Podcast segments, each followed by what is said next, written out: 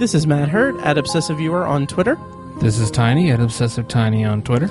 and this is a bonus episode of ObsessiveViewer.com's The Obsessive Viewer Podcast.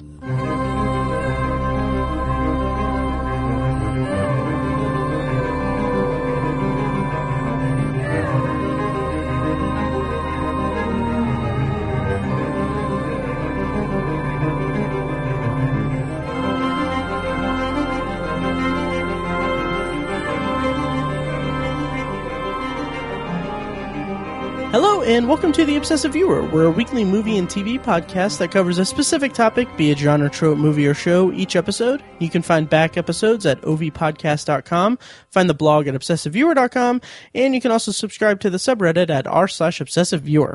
And if you want to help support the podcast, go to patreon.com slash obsessiveviewer, or you can simply leave us a rating and review on iTunes. It helps us out a ton. And this week on the podcast, this is a special bonus episode devoted to season six of Game of Thrones, which just completed its run. Um, as of this recording last Sunday night on my 30th birthday, just throwing it out there. Uh, Tiny, how's it going? It's going well. good, good. So, yeah, so the season ended, and just so everyone knows, this is going to be a totally spoiler heavy episode uh, devoted to talking all about Game of Thrones. Season six, we're going to spoil the entire season and past seasons. So, if you're listening to this in the future or whatever, like after the show's ended, uh, don't worry because we know nothing about what happens in seasons seven, eight, however many they go. I think it's going to be two more, but Yeah. um, yeah, so yeah, so we're gonna talk season six. Tiny, how are you doing? I guess. Um, you know, are you ready for this? I'm not. I mean, Oh, okay. there's just so much to, cover and talk about. Do you want to reschedule it or? Yeah, I'll be back later. oh, okay. No, I'm kidding. I'm ready. I'm actually anxious to talk about it. um, Me too. Because Game of Thrones, yo. hmm Yes, and we haven't really discussed anything about the finale or anything about the last like even half of a season really uh, Yeah. ourselves together. So this is going to be a fun discussion. Um, but before we actually get started on our actual review of season six, I just want to take a moment to kind of reflect on our history with the series at, at this point or up to this point. And, uh, like in the past on, on the podcast, we've talked about, I'm sure we've talked about Game of Thrones on several potpourri sections of the podcast. Um, which if you're just tuning in for the Game of Thrones episode, potpourri is a section of our normal episodes of the podcast where we talk about whatever we want. Um, like anything we're watching or whatever. Um, so in in the past, we've talked about we reviewed season three of Game of Thrones, which I that was our third episode of the entire podcast, Mm-hmm. and I haven't listened to it since last year. And I don't know something about it. I'm I'm nervous to go back and listen to that because it's one of our earlier ones, and it's like season three of Game of Thrones, and I get I got the intense impression or at least in my memory of it, I feel like I did not understand what this show was at that time. so a lot of the things in it was was uh, very inaccurate. But I remember that episode actually yeah, pretty well. I think it was, it was, um, we really started to find our groove then. hmm yeah. Yeah. I remember I burned it onto a CD and we listened to it Yeah. on the way somewhere. I remember. Yeah, we did. Yeah, that was oh fun. my gosh. Um. Anyway, We were both very single at the time. yes, yes. Oh God. So yeah, and then we've also, if you want to jump to a couple other episodes, um, episode 107 of the podcast in our potpourri section, we talked about uh, the Sansa rape controversy at, in the middle of season five of the series. Right. And then finally, if you want to talk, you want to hear us talk about season five as a whole, go back and listen to OV 116. Um, and if you don't want to go back and listen to it or want a refresher, here's what we thought of season five. Um, Tiny, would you what was what were your thoughts on season five as a whole? Have you revisited it since we've discussed it on the podcast? I have not revisited it, uh, but I remember when we talked about it last year, I I kept repeatedly using a word, and that word was toil, yes, because so many of the characters were just in a rut. They were just stuck, like developmentally, anyways, or Mhm. or like the story. It was just in a rut the whole season. Like just hardly anything happened. It was all all of the action and the quote unquote progress hmm uh, was was all just it was just baby steps at most, or or it was just it was all just lateral lateral progress, uh, which you could argue isn't progress at all.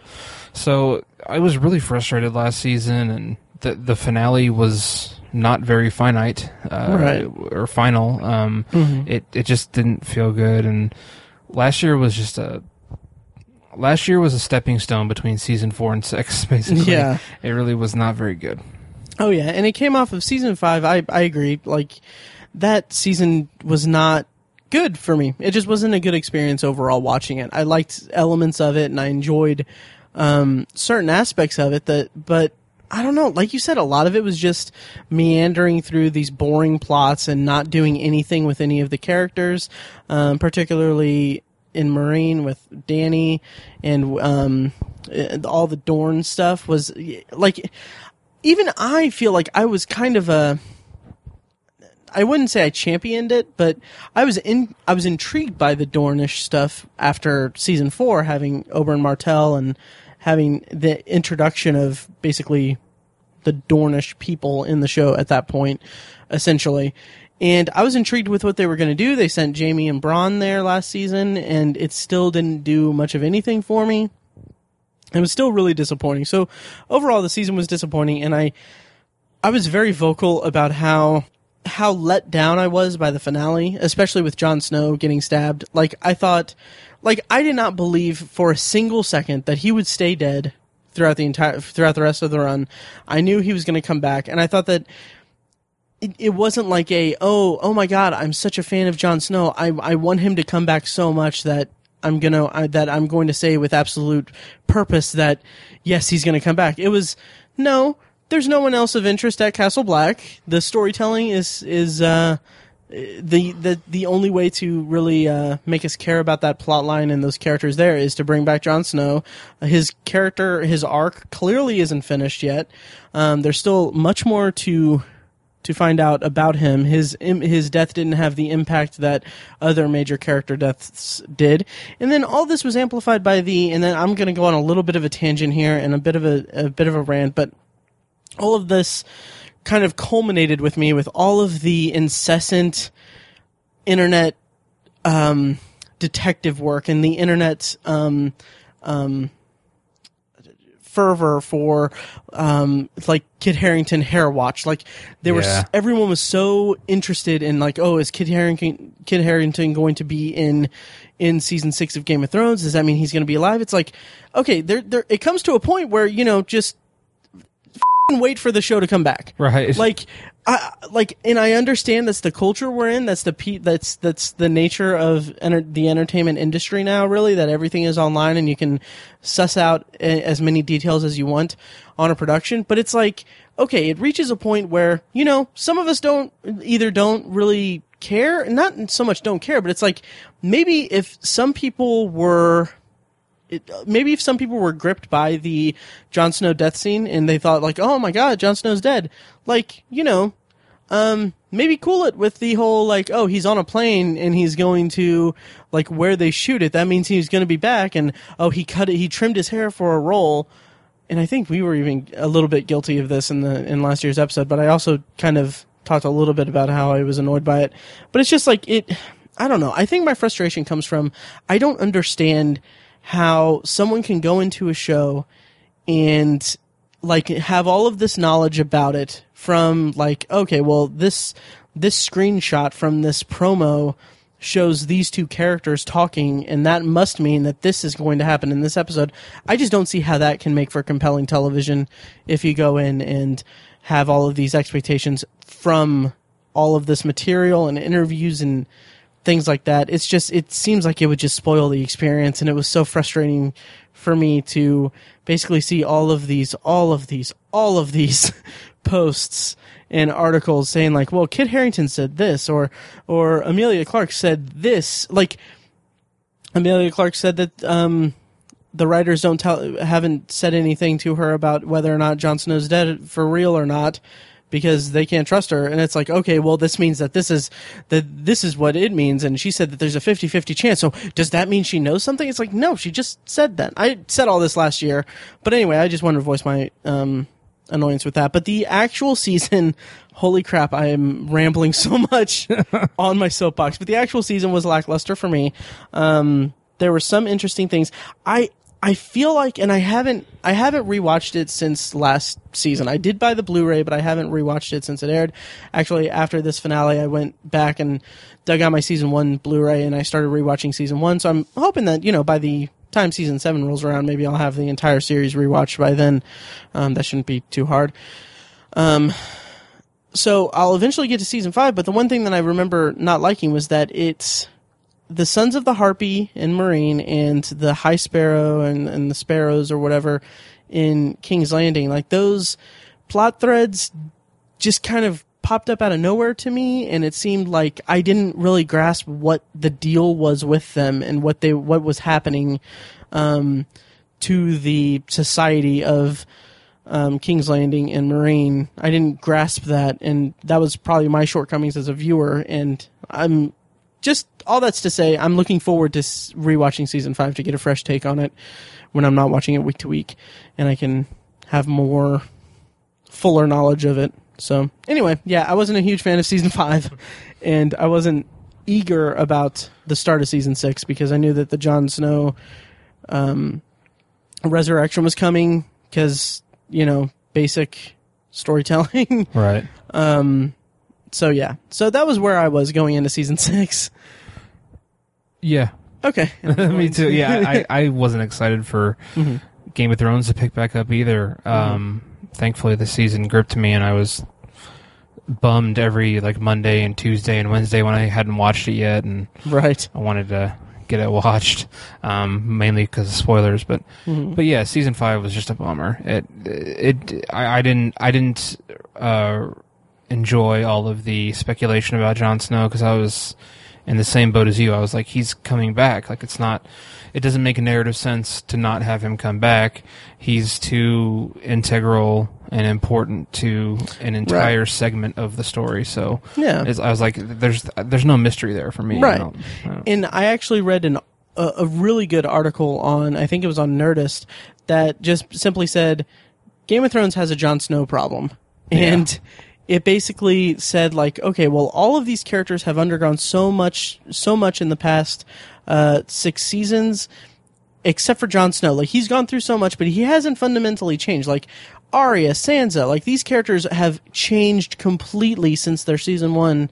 And sure, um, Jon Snow is, you know, different. He's a bit of a leader, but he's still naive. He's still kind of noble, and it, it- he hasn't really had that much of a change. So it's all to say that there's just a problem with it because basically the uh, what it boiled down to is the show at its outset, the series as at its outset was um, making sure or, or made a point to um, skewer the traditional fantasy archetypes and and characters in fantasy storytelling, like the noble re- hero and and things like that. So, like Robb Stark died prematurely, and uh, because you know he was that kind of archetype and everything, so it, it punishes these characters. Yet here we have Jon Snow, who is essentially becoming that archetype yeah. and it's just and I don't know. He's too integral to the plot to obviously kill off for more than two episodes at a time. Yeah. Um, so yeah, so I'll link to that in the show notes. It's an interesting read. Um, there was also an interesting article on Nerdist that was uh, one person's interpretation of what Game of Thrones Game of Thrones is like, based solely on never having seen anything, but based solely on the tweets he's read over the last six years and the headlines he's read.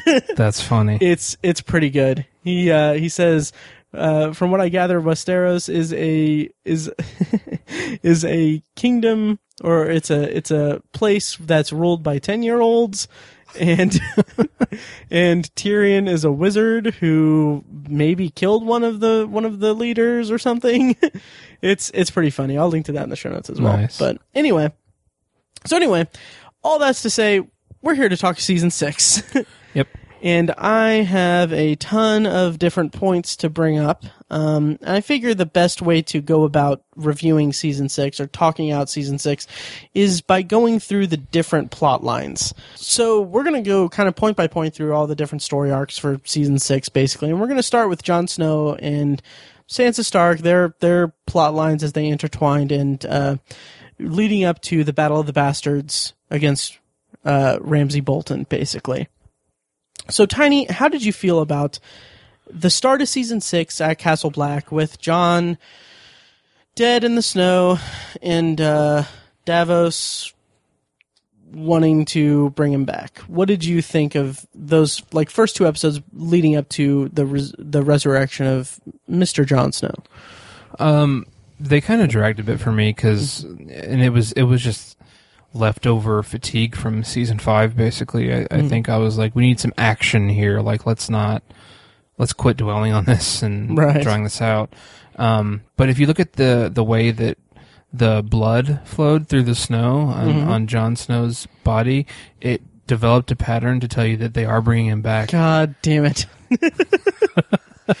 No, but um, um, Jesus! the the, mo- the most interesting part of all that was Davos to me because he's I never appreciated his character in the books. Um, I I don't think he's the best realized character in the books. I feel like the the Davos we get in this in the show is much better, and Really? I, I yeah, I, I'm really not crazy about the books. Um, right. but he he's just one of those he, he has the ability to lead and take charge and stuff like that but he's at the end of the day he's always a follower. He's always looking for someone to like counsel or like be a Be an advisor to be an advisor to. That's he's he's just a, a lifelong advisor. That's kind of his thing. Right. um and and he like excels at it. And I don't know if he has the the wherewithal or the skills to really be like you know a Jon Snow or a Stannis Baratheon type. I think he's he's just a counselor and he he works best as a team. And hmm. so like I think that's why he str- why he tried so hard to get Jon back is cuz he was the best the best leader there and he was he hmm. was the right man for the job and he was aware of what the red woman is capable of Melisandre is capable of so i mean it was sort of intriguing to watch but again the fatigue from season five kind of i was like let's get on with it we know he's coming back let's do this Right. yeah Yeah, and uh, that's that's really well put about Davos. And I'm, it, it's funny because I'm I'm kind of all for Davos. I, I love him in the show, and I really connected with him in the books as well. Um, granted, I I still to this day I still have only read maybe fifteen percent of book three, and all of book one and two, books one and two, and uh, just the the Davos chapters in in in the books just I don't know something about his character like he's he he's the Onion Knight. He basically was uh uh um what's the word I'm looking for? A pl- um smuggler. smuggler who Stannis took his fingers and then he was just you know following Stannis Stannis. And it's just I I don't know. Something about his character really intrigued me in the books. And I feel like it's a little underrepresented in the in the show. Um his like basically what his character's all about. Like in the show he's basically relegated to you know uh, like you said a lifelong advisor. And i mean that works in the context of the show and and what they've done. But i will say that him wanting to revive Jon because Jon was basically the only leader at castle black and all that stuff it's yeah that's that's true. It just doesn't really seem like it was communicated in the show. True. And it was all kind of plot driven and all basically just because the script demanded it. And that was a that was a little bit bothersome for me but i was just ready for Jon to get revived and then be done with all the talk about oh my god did you see Jon come back? And i'm like yeah yeah. It, and that's not like a snobby thing to say. Like it's not snobby to say yeah i know i saw it coming all last season. It's like no it's it's because the the the writing wasn't there for it. Mm-hmm. Like hardly at all. And that's that was my biggest complaint about that entire arc. But yeah none of us ever talked to anyone who was like nope he's dead. He's done. Right. he's he's dead. That's it. He's gone. Jon Snow is dead. Move on. Right. But then exactly. no one ever said that. Yeah. So Oh, yeah.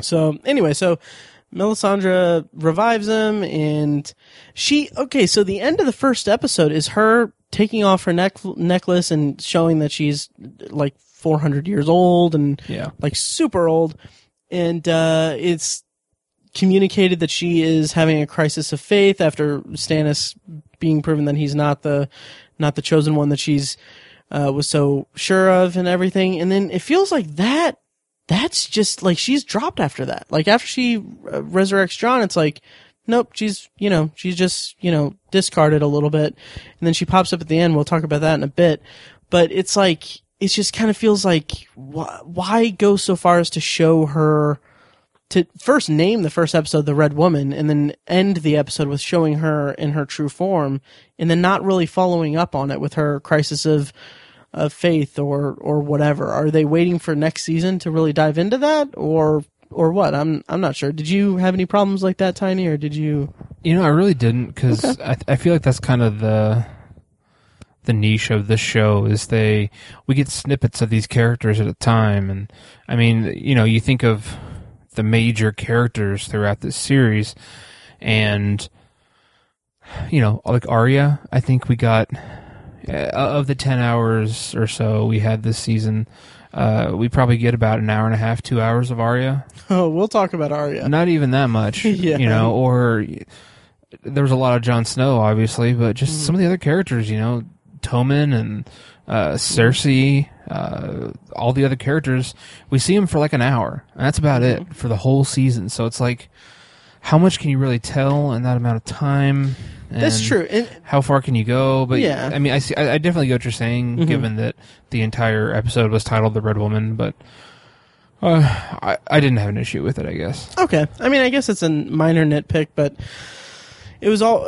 It was also just, I don't know, bothersome to me that they didn't seem to follow that up. But anyway, so uh, after Jon's resurrected, he hangs the guys who killed him, basically, and then I don't remember the exact timing of this, but elsewhere in Winterfell, Ramsay Bolton kills his father and his newborn brother. Uh, what did you think of Ramsay in the beginning part of the season, and uh, how'd you feel about this turn? Well, it was really a continuation of, of how awful and evil his character is. I mean, he he just will do anything to get what he wants, and he sees everything as a threat, and so everything is is expendable in his eyes. Um, and there, there's nothing that's too far, obviously, which Right. he demonstrated in this. So, uh, I I wasn't surprised by it, but I feel like he he's in he's more in pursuit of I, think season five was a lot about him trying to gain the appreciation and respect of his father. Because he you know he was seen, he was just a bastard. That's all Right. he was. Um and and once he had that he realized I think he kind of realized his own value I guess a little bit. And he was just like you know what? I can do a lot more than just be a son or whatever. Right. I'm I'm a lot more than just the not bastard of this guy. Uh, and he just he took that to heart and he's like it, I, I I feel that so much that I'm going to kill my dad and my brother and my stepmother or whatever and just Sure, so I'm not surprised I wasn't Yeah. surprised by it right. And he he killed his father because the baby was born, and it's like that's a rightful heir right for his for his father. And I, it's it's kind of weird in a twisted way. It's kind of like I can kind of see Ramsay's uh, Ramsay's uh, logic there. like it kind of makes sense.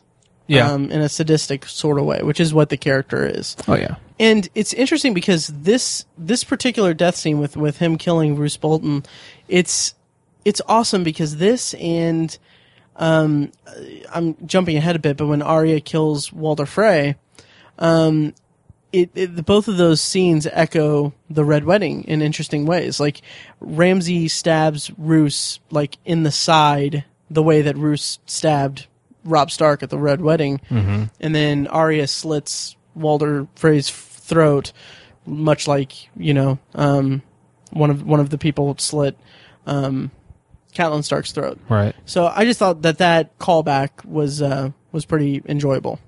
agreed Yeah.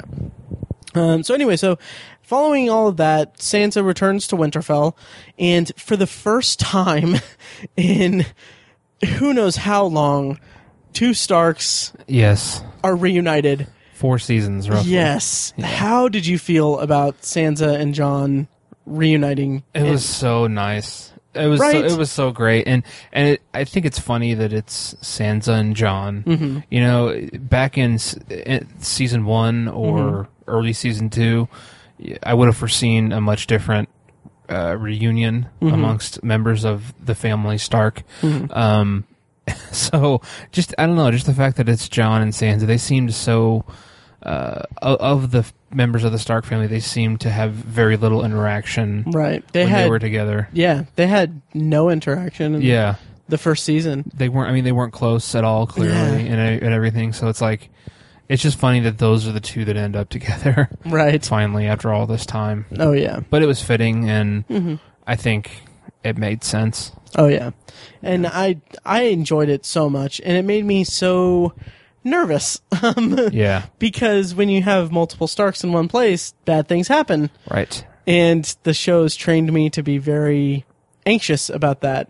And I'm gonna jump ahead a little bit here because we're kind of going through it a little slowly. But um, after that, they receive a threat from Ramsay saying Ramsay saying that oh hey. I, he's basically just goading them into coming like it's basically like a um, Westeros Raven version of like, hey, come at me, bro, Yeah, um, kind of thing, or like uh, I think people online refer to it as like the first YouTube comment section. um, and he's basically saying like, hey, I have, um, I have Rickon, and if you don't, uh, if uh, I'm uh, like basically come get him, and I'm gonna kill you and rape your sister more, stuff, stuff like that. Um, so basically, a YouTube comment yeah, and uh, so they plan to attack Winterfell, and then this this part of the season kind of bothered me a little bit because there's a whole thing where Sansa sends a raven to Littlefinger and doesn't tell Jon, and then Jon doesn't have that information going into the Battle of the Bastards, and that you know is very valuable information to have. And the show never communicates why Sansa didn't tell him. And did did this register with you at all as a problem, or did you not? Did it just not register with you, or how did you feel about it? it did, and I I thought it was strong. I thought it was strange. I, I don't understand why. I can understand why she didn't tell him. Maybe, maybe there's some mistrust there. Mm-hmm. Like maybe she doesn't even know if she can trust her own brother. Um, That's So I understand Yeah. that, but they don't communicate that in the show, which, Right. Which was interesting to to your point. Yeah, they, they don't they don't lay it out, and that's what's kind of weird. Um, I don't know if it's going to lead to some further conflict between those two in Mm-hmm. in the next season or two. That might be an interesting thing to see how they get along, um, and, and especially. I don't mean to jump ahead, but you know, in the finale, when they, when everyone in the North was basically just named Jon Snow, King of the North, right. uh, I mean, Sansa seemed to have a bit of a smile on her face, but then at times she didn't. I, th- I think she, you know, she really felt it that Yeah. earlier in this, the episode, Petyr Baelish had told her about how she's the future of Right. Winterfell and everything, and maybe she's not now after Yeah. this, and it's just kind of, you know, there's, I, I feel some possible sibling rivalry in there, and, Right. and maybe not telling Jon about the Knights of the Vale Mm-hmm. was the beginning of that. Right. I agree, and also you have Littlefinger there that is Yeah, so manipulative. so and- manipulative, and it's he's already starting to kind of you know tear at the seams of Sansa and Jon, and it seems like Right. that's. I hope that they pay that off next season Yeah, in an interesting way. and I it's think, it's just so crazy that he's. I feel like he's attempting to create a rift between Sansa and Jon, and he doesn't even know why right now. Mm-hmm. Right. Mm-hmm. I feel like he just sees an opportunity and takes it, and he's like, it will pay a dividend later on, right. in some form. He may know why, but I think that's also a fault of the show that we don't know why he knows. Yeah, Like we don't know what he's thinking and Right. why that's beneficial. At least, like me as a show watcher, I I don't know what the implication of him getting between Jon Snow and Sansa Stark, the implication of him getting between the two and and tearing apart Winterfell, their leadership. I don't I don't understand the implications of what that could mean, and I feel like Yeah. the show didn't communicate that to me. Right. Um, yeah. So anyway, um, one of the milestone episodes of the season, one of the biggest episodes of the series, basically, yeah, was the. I have to say, somewhat lamely titled for me, um, Battle of the Bastards. Because, like, okay, this is my, and, and this will be really brief, and then we'll get into the actual discussion of the episode, because there's a lot to talk about with this particular episode and this particular battle scene sequence. Um, so the Battle of the Bastards is the title of the of the episode, and okay, that's that's cool, whatever. But it's like I, I kind of feel like that title is more of like a. It just fe- seems kind of off by Game of Thrones standards. Like, okay, the the episode where Ned Stark gets beheaded is Baelor. Um, the Battle of Blackwater Bay is just called Blackwater. Um, the Red Wedding is called um, um, it's called the Rains of Castamere. Mm-hmm. And then, uh, like they had the um, the Battle of of, of um, of Castle Black was called the Watchers on the Wall. Hard Home was called Hard Home. Like all of these things, they have their they have their titles and everything. And then I don't know something about just the Battle of the Bastards seems like that's something that I feel like fans of the show would talk about it like colloquially like give it that title and it would be and it would have something more with more substance and subtext as a official title for the show if that makes any sense Oh, I, I totally get what you're saying. It, it is out of character for the show. Um, Yeah. and it's it is maybe it is cheap or whatever, but like, Mhm.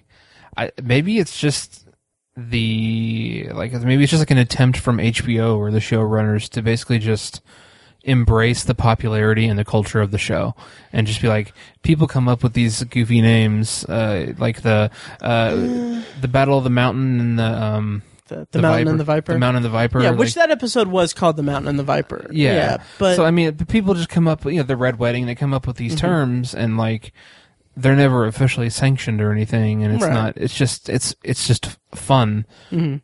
and I don't know. I, I I can see them just basically being like, let's just call it the battle of the bastards because that's what it is, and let's Mm-hmm. let's just embrace this. Let's embrace the popular culture of our show and just call it the Battle of the Bastards. And yeah maybe it is pandering to fans or it's Mhm. a cheap That's- move. yeah I I I would odd yeah I'm I'm in your boat I'm on your Mm-hmm. team I rather would have had them choose a different title right but I I think maybe that's what they were thinking and Yeah, I and- don't really care that much.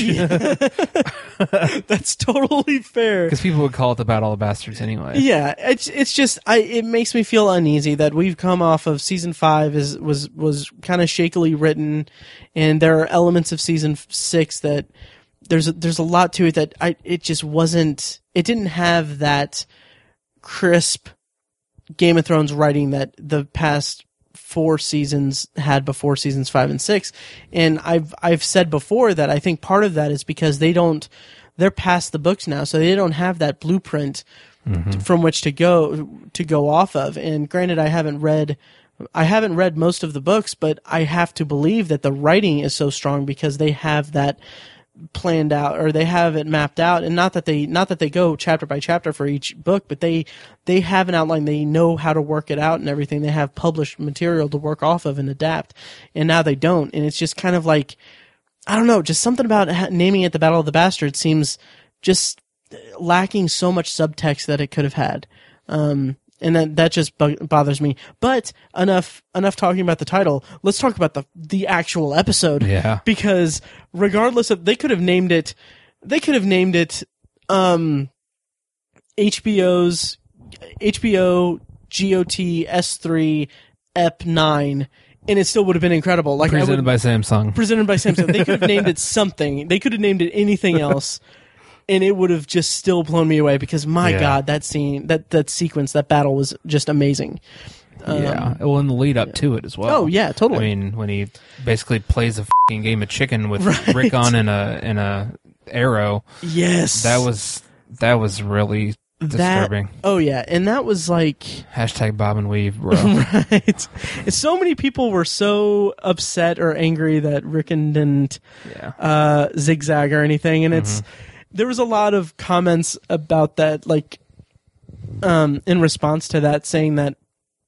Well, you got to think about it. He left Winterfell and was on the run and all that stuff um, since the time he was like a tiny kid. yeah It's like maybe no one taught him that maybe, and also adrenaline. Like he, yeah like you know he was prisoner in his own home he sees his family for the first time it's like maybe it's the farthest thing from his mind is zigzagging. Right, right. Um, he just wants to get there, and it's yeah, I totally understand. I think that's a kind of a weak argument, but Yeah. um, against it. But the filmmaking of this sequence of this of the actual battle was freaking cinematic, beautiful, and intense.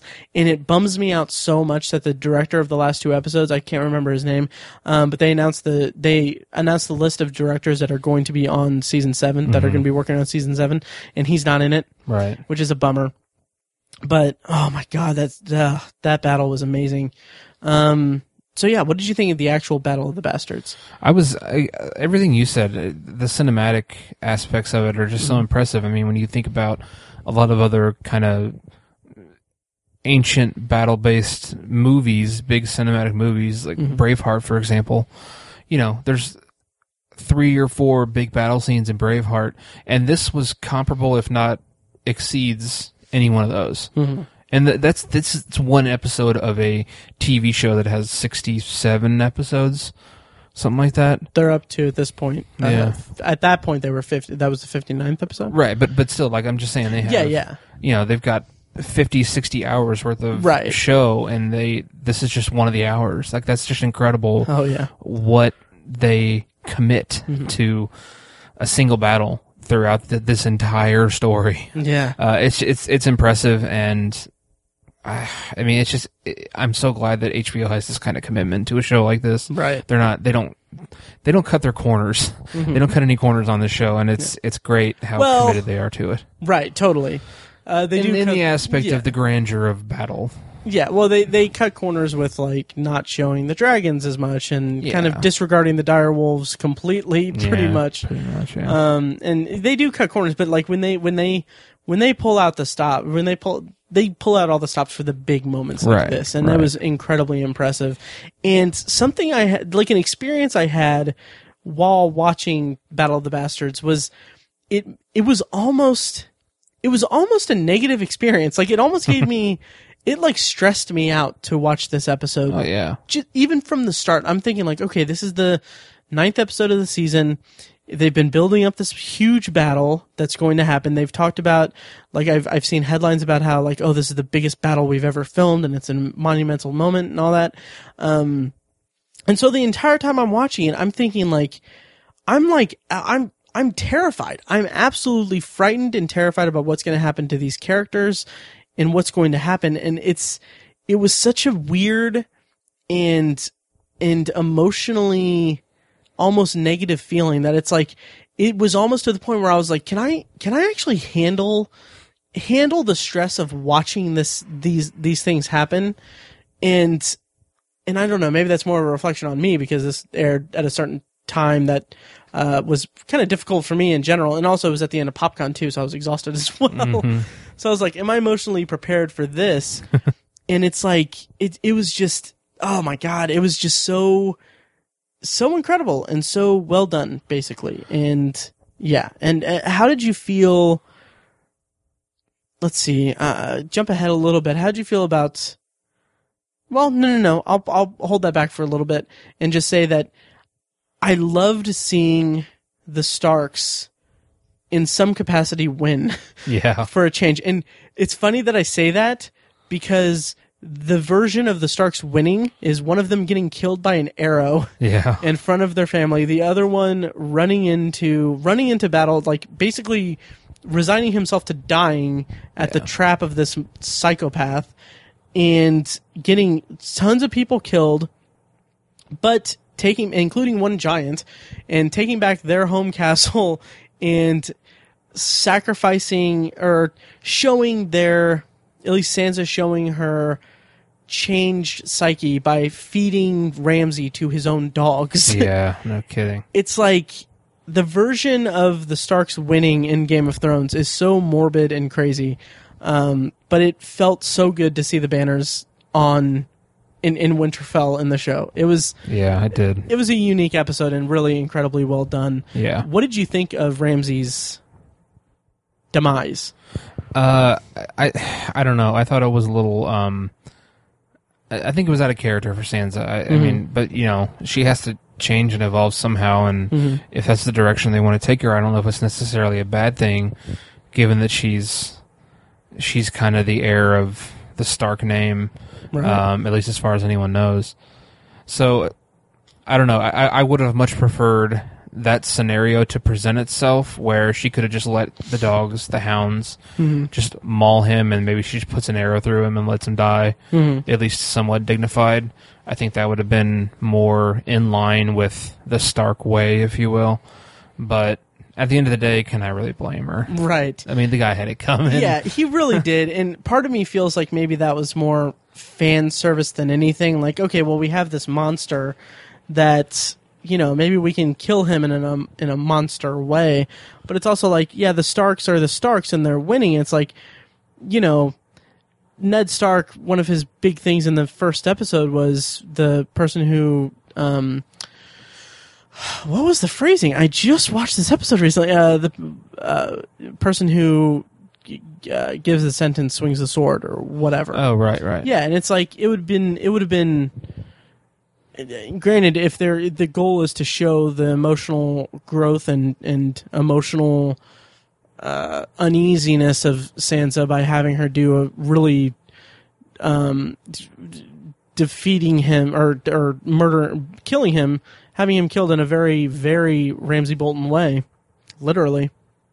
Um, i- instead of you know carrying on her her father's ways of you know having having him executed publicly and and like the old ways but it's also reflective of a different time and a different a different world that they're in now Right. and it is a good uh, measurement of growth of the character um so anyway so yeah battle of the bastards was amazing despite the title of the episode Mm-hmm. um anything more about that or should we move on a little I bit i say we move on. Okay. Um, so following uh, following that, after they're back at at Winterfell, Davos, Davos finds out about Melisandre burning uh, Shireen at the stake and tells Jon, who then ex- basically tells the Red Woman like, "Hey, uh, get out of here. We don't want you in Winterfell. If you come near here again, I'll have you executed or whatever." GTFO. Yeah, exactly. Yeah. Uh, how'd you feel about this this thing in the in the finale? Uh, in the finale. I, you know, I had really forgotten that uh, Davos did not know that Shireen was burned at the stake. I like, I Mhm. forgot about that. I, I thought he knew, and I don't know. I kind of forgot about it. It was Right. sort of, it, it was such a pivotal moment of season five, and it was a part of season five that I, I, I liked, which is such a horrible thing to say because a Mm-hmm. Right. child was murdered. um, but it was just so shocking and just, Mhm. it was so in line with the way things were going. It, it Mhm. made narrative sense to use Right. that phrase again. Um, and it was it was shocking and wild and Mhm. disturbing, and it, it held my attention.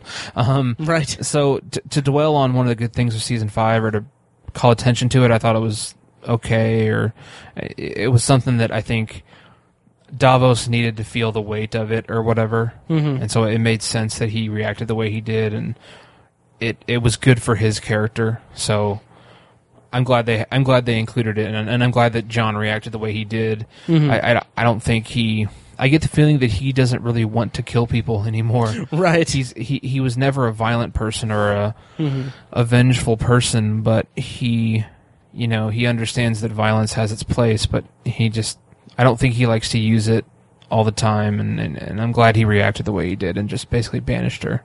Right. Yeah. And I I have a feeling she's going to come back at some point too. oh yeah, totally. Yeah. Yeah. Um I want to just say that uh I think it's Liam Cunningham who plays Davos. Freaking amazing scene It when really- he yeah. confronts her and talks to Jon. Just my god, that was amazing. And It I was. was I was really worried for Davos's safety.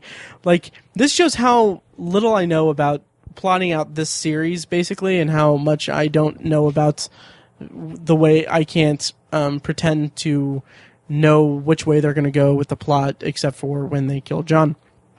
So I was under the impression I I was seriously thinking that Davos was going to find out about Shireen and then since they sh- since they put so much emphasis on how cool Davos is, and they they made his his all of his scenes were like golden in the in the season. I was so certain that she he was going to confront Melisandre, and then she was gonna like murder him right there or whatever for whatever reason, um, behind Jon's back or something, and just so that he wouldn't, so that, so that Davos wouldn't like reveal that she, you know, doesn't know what the hell she's talking about, Right. or that she was wrong before, uh, to conserve her, you know, advisory role within uh, Jon's camp. Mhm. But I'm so glad that that didn't happen, and I hope that Davos survives forever. Me too. Yeah, totally. and uh, final thought for you know the North um, plotline is just real quick. Lyanna Mormont, total badass. Yeah, and people love her. Yeah. She's oh yeah. she's entertaining as hell to watch. yeah. I hope she has a lot more scenes. Me too. Me too. And just so just so awesome. Yeah. So great. And I loved the scene where she, you know, champions Jon and has him named King in the North. Yeah. Um yeah. Hashtag real talk. so good Yeah. so good hmm so anyway uh, so that was a lot a lot Yeah. about Jon Snow and you know the north and all that so let's go a little bit farther north even Mhm. uh Bran his uh he came back Bran and Hodor and Meera and the three-eyed raven after taking a season off Yeah. uh they came back and holy crap Yeah. yeah. Uh, so let's just run down what all happened basically. So the three-eyed raven, played by Max von uh, Sydow, I think they actually recast him from the actor who we saw last time he was on on the sh- show hmm in the season four finale, I guess. Um, so, uh, and I love Max Max von Sydow, Right. just so great. Yeah. Um, and throughout the season, I liked that they used Bran seeing visions of the past, basically, courtesy of the Three Eyed Raven, and learning about all the history, basically. We love our flashbacks. yeah, oh, yeah, exactly. Seriously. Hashtag lost. yeah. Oh, I'm so glad you mentioned that because I'll talk about that in a bit. but um, so I liked I liked that aspect of it, and I liked seeing the history of it, and then of course, some of the big points that he he learns is well, the one really major point is that he learned that the children of the forest created the White Walkers to destroy men. And that's where I mean, yeah, that's an int- that's a very interesting reveal, but it's like it's also like I'm kind of burnt out on the whole global warming kind of allegory thing, and I don't know if this is a direct thing it is, but I mean it's pretty clear. Like we, you know, man's destroying you know nature or the world basically, so they created something to to destroy men, which could be construed as you know global warming is going to destroy everything. So I don't know. I never made that connection before. You didn't? Okay. No. Uh, people on the internet have articulated it better than I did, but Okay. anyway, regardless, that was an interesting reveal, and I liked it. Um, then, of course, um, this uh, then you know, uh, is is it called the Night King? Yeah, I Yeah, the Night King. I named it. I said night, not night. Um, Right. Yeah. So anyway, then of course, uh, Bran fucks everything up, and he lets the Night King touch him, um, and that gives them access to where they're hiding out, and in one fell swoop. In the episode "The Door," which is one of the stronger episodes of the season and one of the more um, excited episodes that everyone talked about. Um, in one fell swoop, Bran got, you know, the three-eyed wa- raven killed. He got his direwolf killed. He got Hodor killed. yeah. he he he is responsible for the incident in the past that made Hodor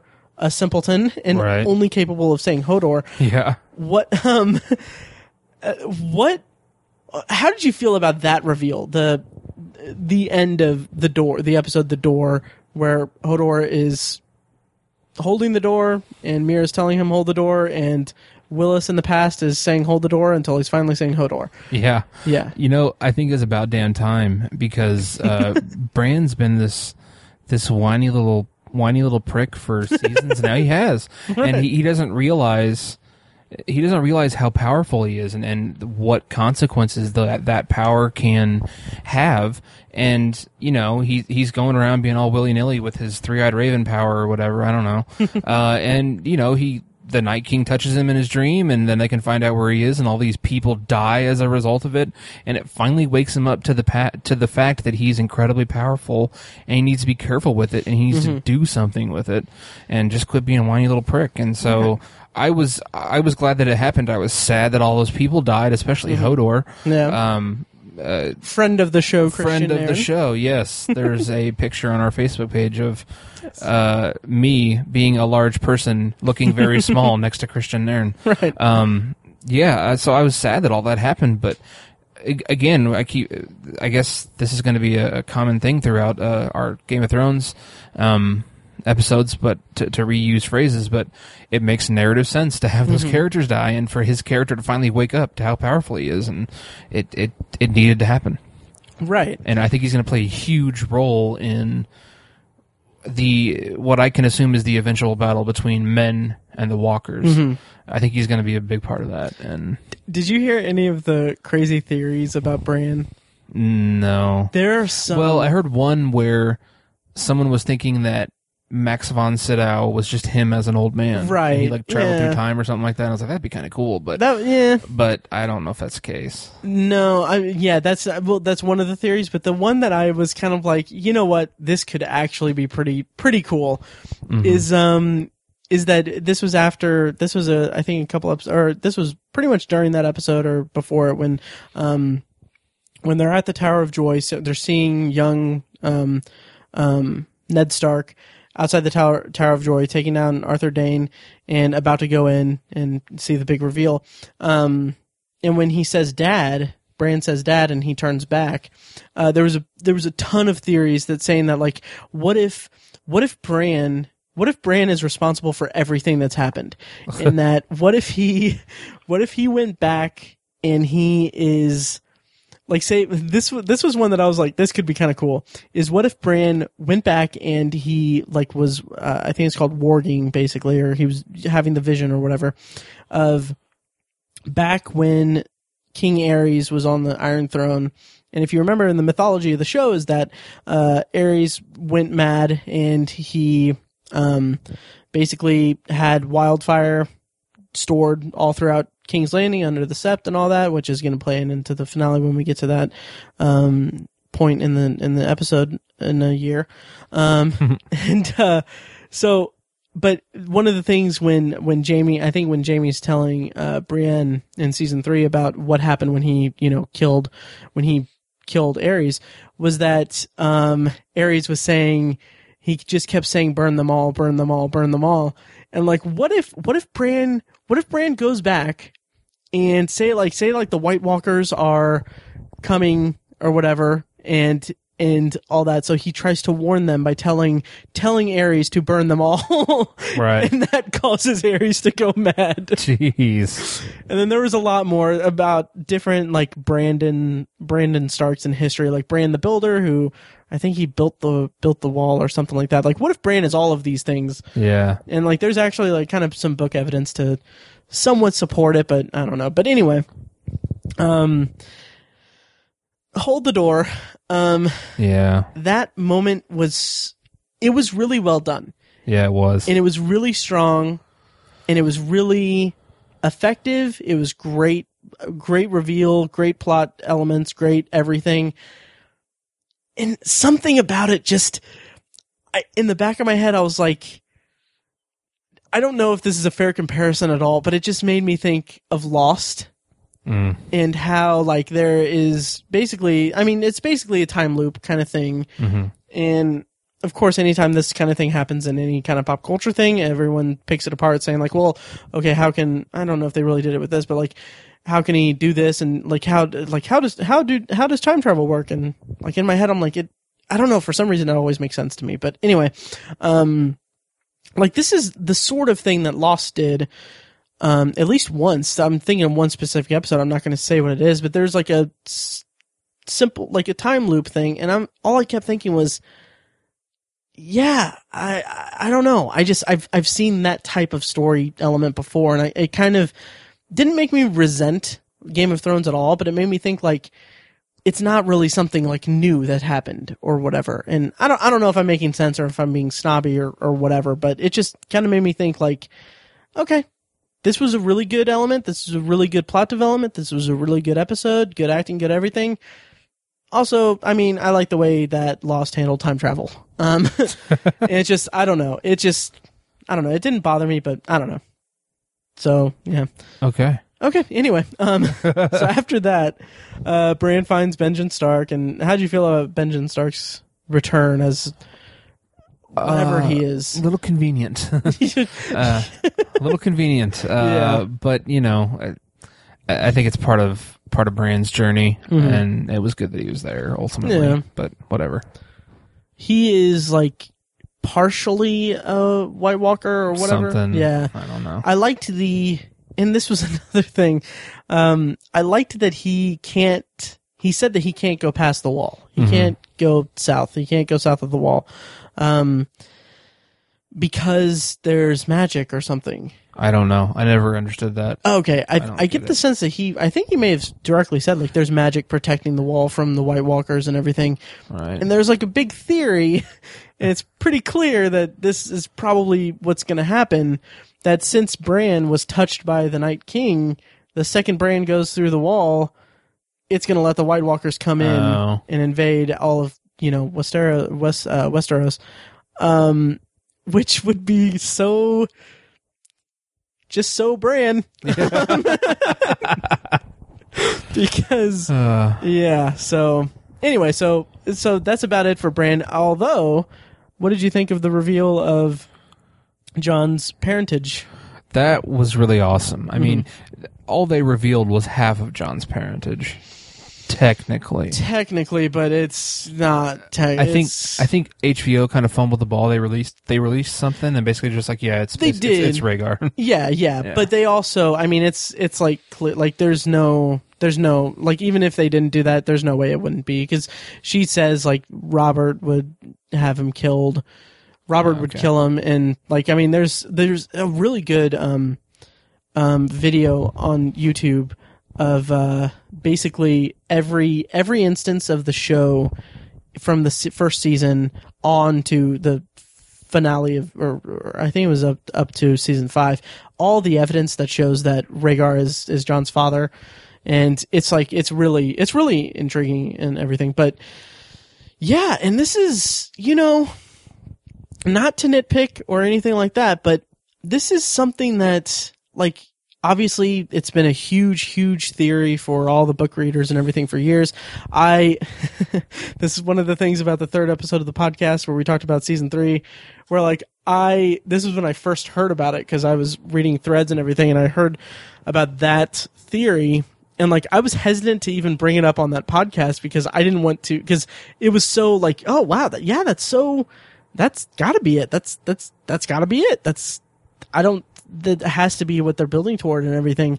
Um and I didn't even want to bring it up because I didn't want it to be a spoiler. And then it's like everyone everyone who has any modicum of knowledge about the books has to know about this theory the R plus L equals J Mm-hmm. theory. And uh, the thing that I kind of come back to is the theory has been enduring for decades, basically. Um, since since the books started coming out, people have been theorizing about it. And is it? I wonder in the books, is it as kind of uh, a no brainer as it kind of seems to be? I don't know. Okay. It, it's not something I ever picked up on. I Okay. I never looked into it very much. right. Um, but it, now that I look back, it does make some sense. Um, Mm-hmm.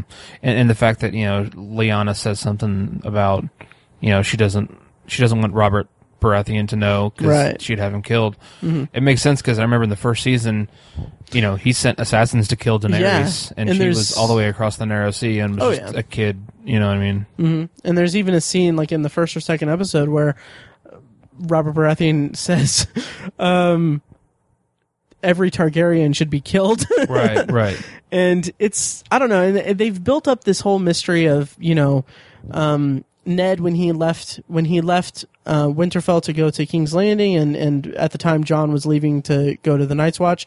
They have a scene where it's like I'll tell like.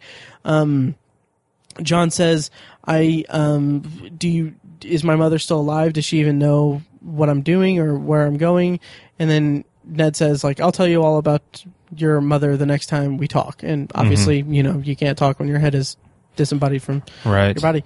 Um, and then it's also kind of funny because I think in the third or fourth episode, also, um, uh, Jon talks to Benjen, and Benjen's like, "We'll talk more when I get back." And it's like that's like before he leaves on the thing that he never comes back from. Right. Um, but anyway, um, so it just seems like they've they've built up this this um, mystery surrounding it. It just seems like like at least in the first book, and I'm talking about book readers and and show watchers and everything. In the first book, there's like Ned has like dreams and memories of Lyanna telling him like saying promise me and stuff about the tower of joy and like all that's like you know if you can you can kind of infer what you know the true thing is but i understand that having it actually confirmed on the show is a huge deal for the mythology and for the story and everything and yeah but i don't know it just Not being a fan of the books, it, it was it was a big deal to me. okay yeah, Yeah. nice It, it kind of blew my mind. Like I knew. I awesome I don't know. when you saw it in the show and Yeah. everything cool Yeah. okay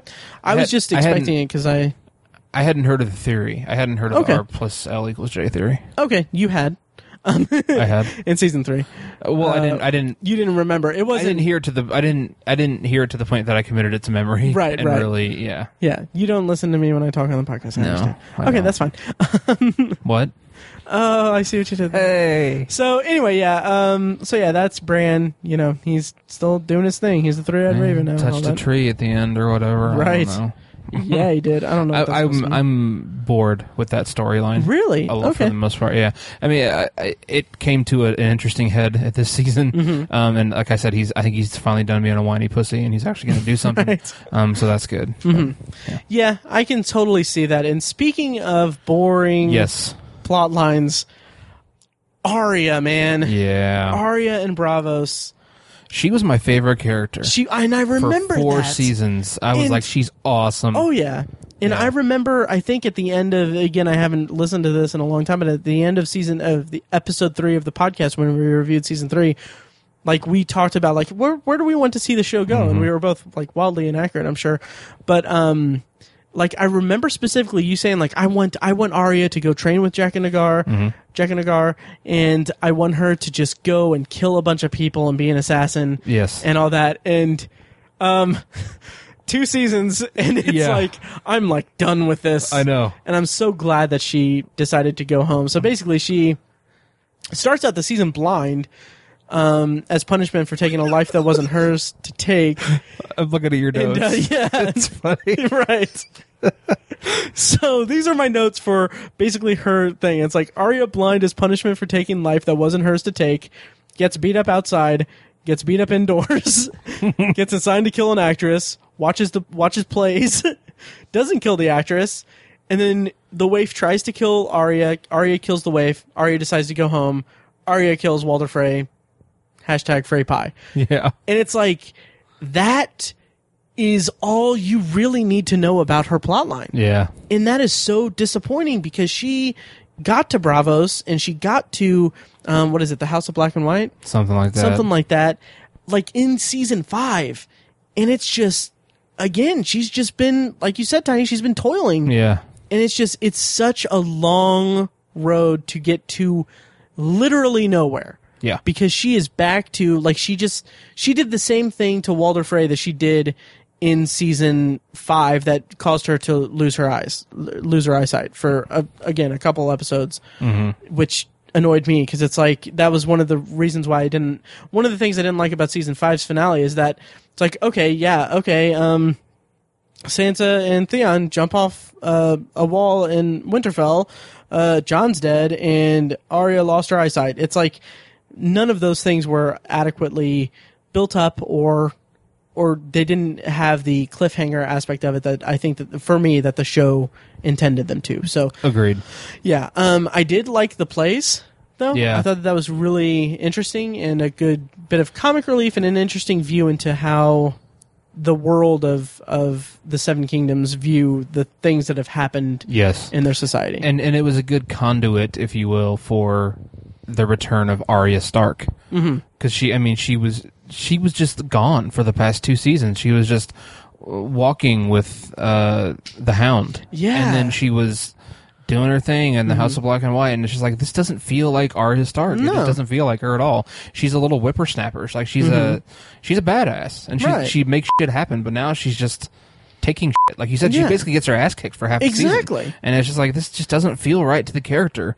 And despite all that crap I don't like, Mm-hmm. it, it was an interesting way to watch her look at these plays, and that was Mm-hmm. her that was her conduit back to her true self. I think, and that Right. was that was an interesting way to to to, to get there.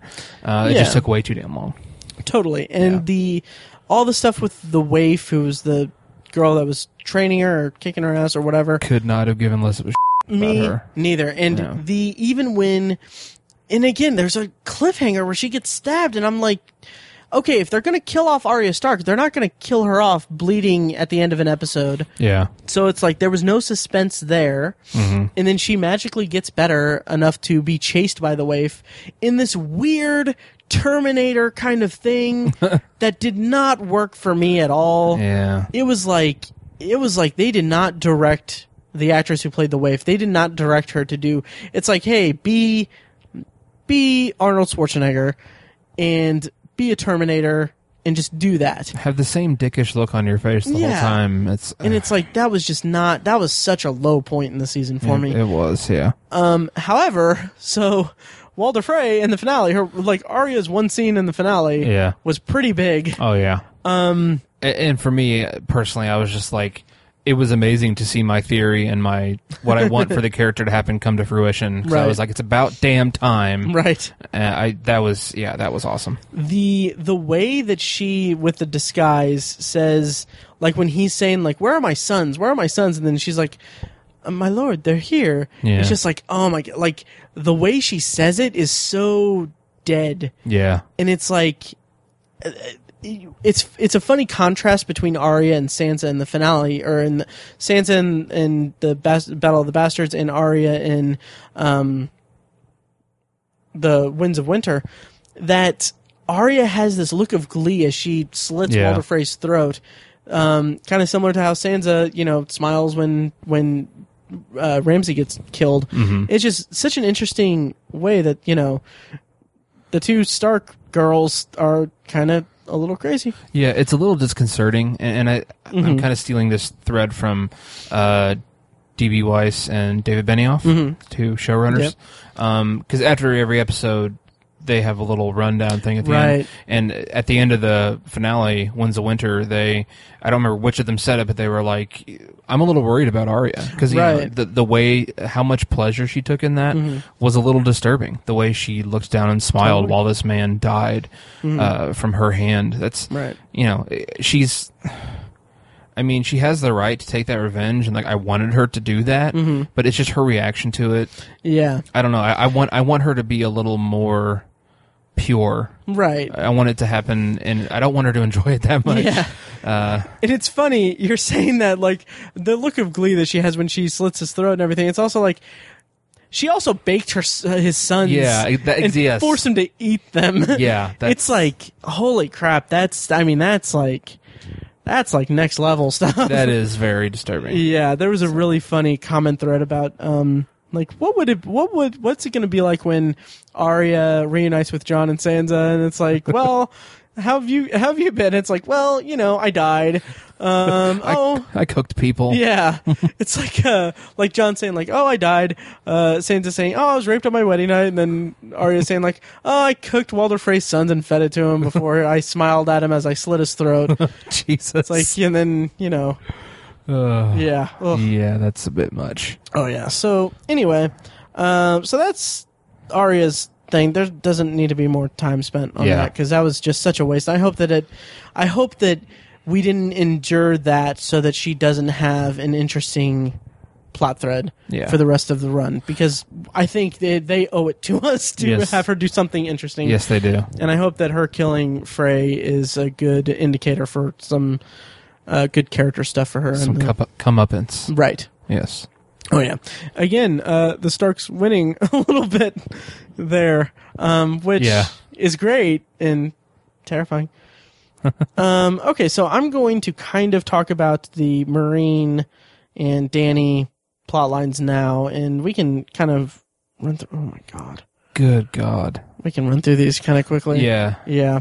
um, okay, so Dany and the Dothraki, she goes, she gets captured by the Dothraki, goes through again all of these things. She eventually kills the Khals and burns down their little temple place, and then that's when she gets her Dothraki army. And it's like she also kind of had a Dothraki army, or she had she was in this position in season two Right. and it's just like such a retread of that and it was so bothersome to me Yeah. And But it was Yeah. pretty awesome to watch her burn down the temple and kill the Khals. The that was did. cool that was cool and then she told uh jorah that if she commanded jorah to find a cure for grayscale Right. which i thought okay that's that doesn't make sense Whatever. that. Yeah. like it, it felt like i don't know it felt like they were just trying to write off jorah because the grayscale was getting worse and i i, I feel like they they wrote him into a corner. B- basically They yeah the and it's in a corner. Yeah. Yeah, and ugh, I don't know. Um, yeah. So then, kind of the bigger parts in the the latter half of the season is that she negotiates with Theon and Yara, which I'll get to in a bit. Um, well, we can actually just briefly run through Theon and Yara's storyline. They their uncle killed their dad. Yeah. Then he became king of the Iron Islands, and you know wanted to have them murdered. They stole some ships and went to Meereen or wherever to um, negotiate a treaty or, or to side with Dany, basically. Right. All while Euron Greyjoy is making, I think, like a thousand ships or something. Yeah. yeah, and it's it's an the same. interesting, He had the same idea basically. right, right, Yeah. and it's interesting. It's interesting Yeah. although the introduction of Euron Greyjoy, killing Balon, and becoming king of the all that stuff, it seems like I wish that they would have done more with the Iron Islands in the in the seasons in the intermittent Yeah. seasons because like I, I just remember reading in season two or in book two when um, Theon goes back to uh, uh, the Iron Islands and he goes back home. There's really good um, character stuff about him going home, and I think that's also translated pretty well in the in season two. And then we don't see much of anything, and then suddenly we have this guy who murders Theon Grey- Greyjoy. It's his brother, and he's like he has his own agenda, and it's like it's kind of overload for a new character for me. Yeah. And that's actually that's this. This is the point where I gave up in the books Really, because they entered introduced Euron Greyjoy. And I'm like, Mm-hmm. really, someone new in the Iron Islands, I, Iron Islands that I just don't give a shit about. Like, I, I'm done with this, these books. I just I Mm. Don't care. There's there's too much going on. Mhm. George R. R. Martin doesn't know what he's doing with all these Mm-hmm. characters. He's trying to juggle too much at once. I'm done with these books. yeah, Uh, and I had I had a similar reaction to the introduction of Euron in the show. I was like, Mm-hmm. they could have left this out. They could have just had, uh, they could have just had, um, uh, geez, Theon and Yara just decide. Let's just go to Meereen and team up with Daenerys, Mm-hmm. and that could have been our introduction to that, or the way into that, as opposed to them fleeing their uncle, their murderous Right. uncle. And I was like, they could have just left it out and streamlined the whole thing. I will I will say that a you're onto something there. Um, but B, I do think I do like that that there is this uh, apparently thousand ships that he is making. I don't know when the time frame on that is going to be, Yeah. but I like that there's something against Dany because at the at the finale, and I'm jumping ahead just a little bit. In the finale, it's like you know Dany has everything, and she's get like it's like I don't see how that's a fair thing. So All of Westeros. yeah, She's yeah. going up against all of Westeros. that was you know well yeah that's true but all of westeros and like king's landing you know the new queen just blew up the sept and I know, but you've still got all. You've got the North. You've got Dorne. Mm-hmm. You've got Casterly Rock, King's Landing. dorne is siding with dany did you catch that well, yeah, at the end, I know. Oh, I yeah, realized yeah, that, yeah. but she, Okay, but gotcha. like I don't know. We just didn't really know that as. I don't know. at the time that euron was making Yeah, okay sure yeah I don't know. I just. I don't know. Whatever. Yeah, anyway, um, so anyway, yeah, uh, but I totally see what you're saying that they could have, you know, nixed that, Yeah. um, because it did seem rushed. But I don't know. I do like that they're siding with Dany and that they're involved with that. I guess um, the scene in the finale where Dany names Tyrion Hand of the Queen was really good. yeah. It I was. loved it so much. and um, I'm really looking forward to seeing what happens. Like uh, uh, Tyrion's with Dany, and they're going to presumably King's Landing to wage war with you know Queen Cersei now. I'm wondering what's going to happen when those those characters and those dynamics come together. And I'm just I'm just so so looking forward to it. And we probably could have saved all that for the finale talk, but whatever. Yeah. Um, but having said that, the um, it was also really nice to see Dany finally finally sailing for Westeros. Finally, um, with so many so many things in- ready. Um, so but in your notes it yeah. says Dany finally sails for Westeros with Dorne ships. She was on Dorne's ships. she has Dorne ships because because uh, because um Elena uh, Tyrell um she met with what met with uh, uh, uh, Laria Sand um and then that's when Varys came and was Uh-huh. like hey we need you know come join our team Okay. and then that's when they they backed it and everything I didn't see. I didn't realize that they had actually like made the deal, and she was Oh, on okay. Dorne's ships. I didn't yeah realize that. she has some like there she has a whole fleet of stuff Yeah, I know she has Yeah. other stuff. Yeah, she has. Yeah, so she has Dorne ships. She has the Greyjoy ships that uh, Theon and Yara had. She has the Okay. dragons. She has the Dothraki army. She has the um, Unsullied. Unsullied. Yeah, she's she's good to go. okay. Yeah. See, I didn't realize that. Okay. Interesting. Yeah, it's it.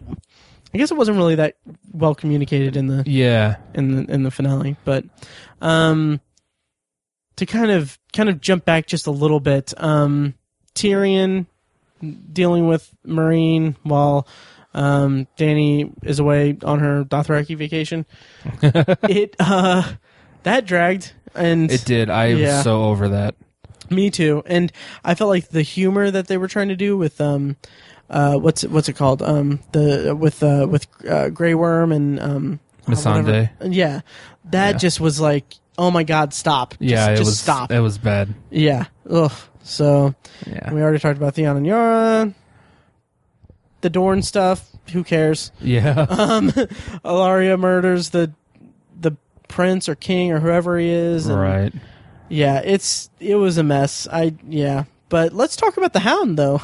Yeah. Yeah. Uh so he came back, he popped back up. Yeah. Um I I liked seeing Ian McShane in an episode. yeah. Me too. That was really cool. Mm. And uh I I kind of wish that they would have done more with the Hound. I'm sure that they'll he'll come back and they were just kind of setting him up to where he'll be in seasons to come or in episodes to come.